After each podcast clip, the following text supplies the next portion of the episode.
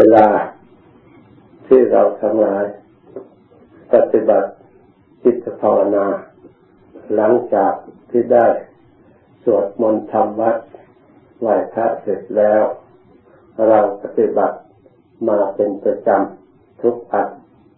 ตั้งแต่ตั้งวัดของเรามาตลอดนับว่าเราได้บำเพ็ญ ประโยชน์ตนและประโยชน์ส่วนรวม ได้ดำรงทรงไว้หลักธรรมคำสอนของพระพุทธเจ้า ที่เราสวดมนต์ไหว้พระเพื่อความทรงจำทำคำสอนพระพุทธเจ้า มีคาถาต่างๆ ที่เรา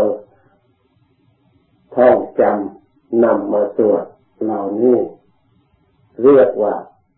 ปริยัติจัธรรมแปลว่าศึกษาเพื่อความทรงจำหลักธรรมคำสอนของพระพุทธเจ้า การรู้การทรงจำมีปรากฏขึ้นในจิตใจของเรา เป็นประโยชน์แก่ตัวของเรามาก เวลาเราต้องการ เราก็จะได้ระลึกขึ้นมาใช้ กับอบรมประพฤติปฏิบัติ จิตใจของเรา แก้ไขปัญหาต่างๆ ที่มีอุปสรรคกัดข้องด้วยอุบายแห่งธรรมที่เราได้จดจำไว้แล้วนั้นเป็นเป็นสิ่งที่สำคัญ เราได้ทรงไว้ซึ่งพระธรรม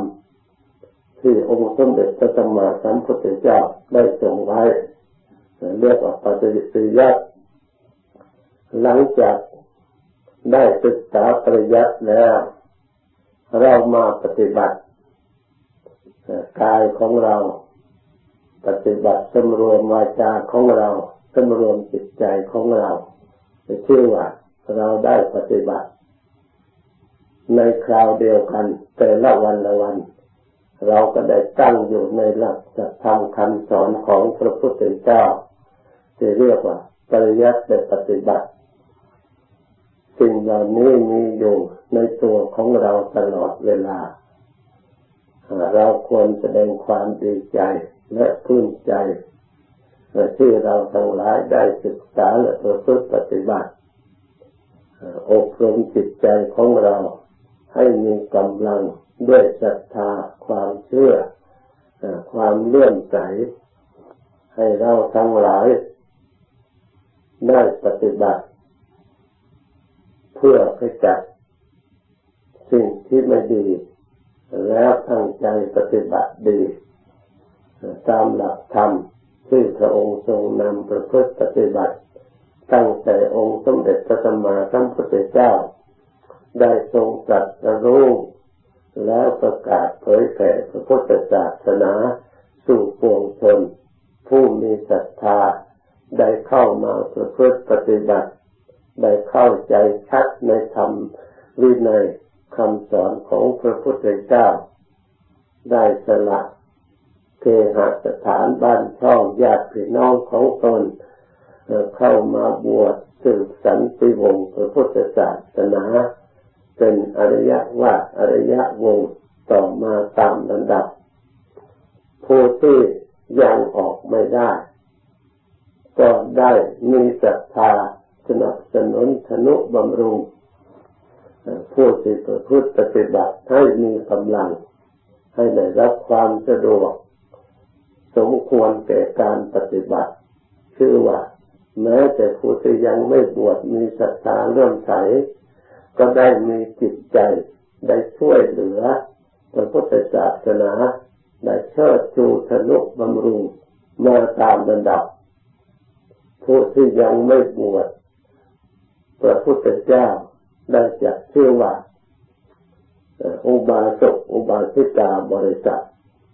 ผู้ที่บวชชื่อว่าภิกษุบริษัท จะเป็นภิกษุภิกษุนี้ก็ตาม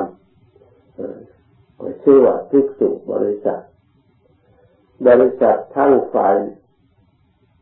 คารวะและทั้งฝ่ายโยมทั้งสองอย่างนี่แหละ เป็นผู้ดำรงทรงไว้พระพุทธศาสนาสืบเนื่องกันมาไม่ขาดสายต่อเนื่องมาสองพันกว่าปี นับว่าเป็นความยาวนานในสัจธรรมคำสอนขององค์สมเด็จพระสัมมาสัมพุทธเจ้าจนถึงปัจจุบันนี้ เราก็อาศัยการศึกษาหลักสัจธรรมดังกล่าวมาแล้ว จนได้ความรู้ความเข้าใจจะซึ้งในจิตใจ ได้มีศรัทธาเชื่อมั่นตั้งใจนำมาใช้อบรมกาย อบรมวาจา อบรมจิตใจของเราให้ถูกต้อง เดินตามคลองมัดที่เรียกว่ามัชฌิมาปฏิปทา อันเป็นหนทางปฏิบัติสายกลาง ที่องค์สมเด็จพระสัมมาสัมพุทธเจ้า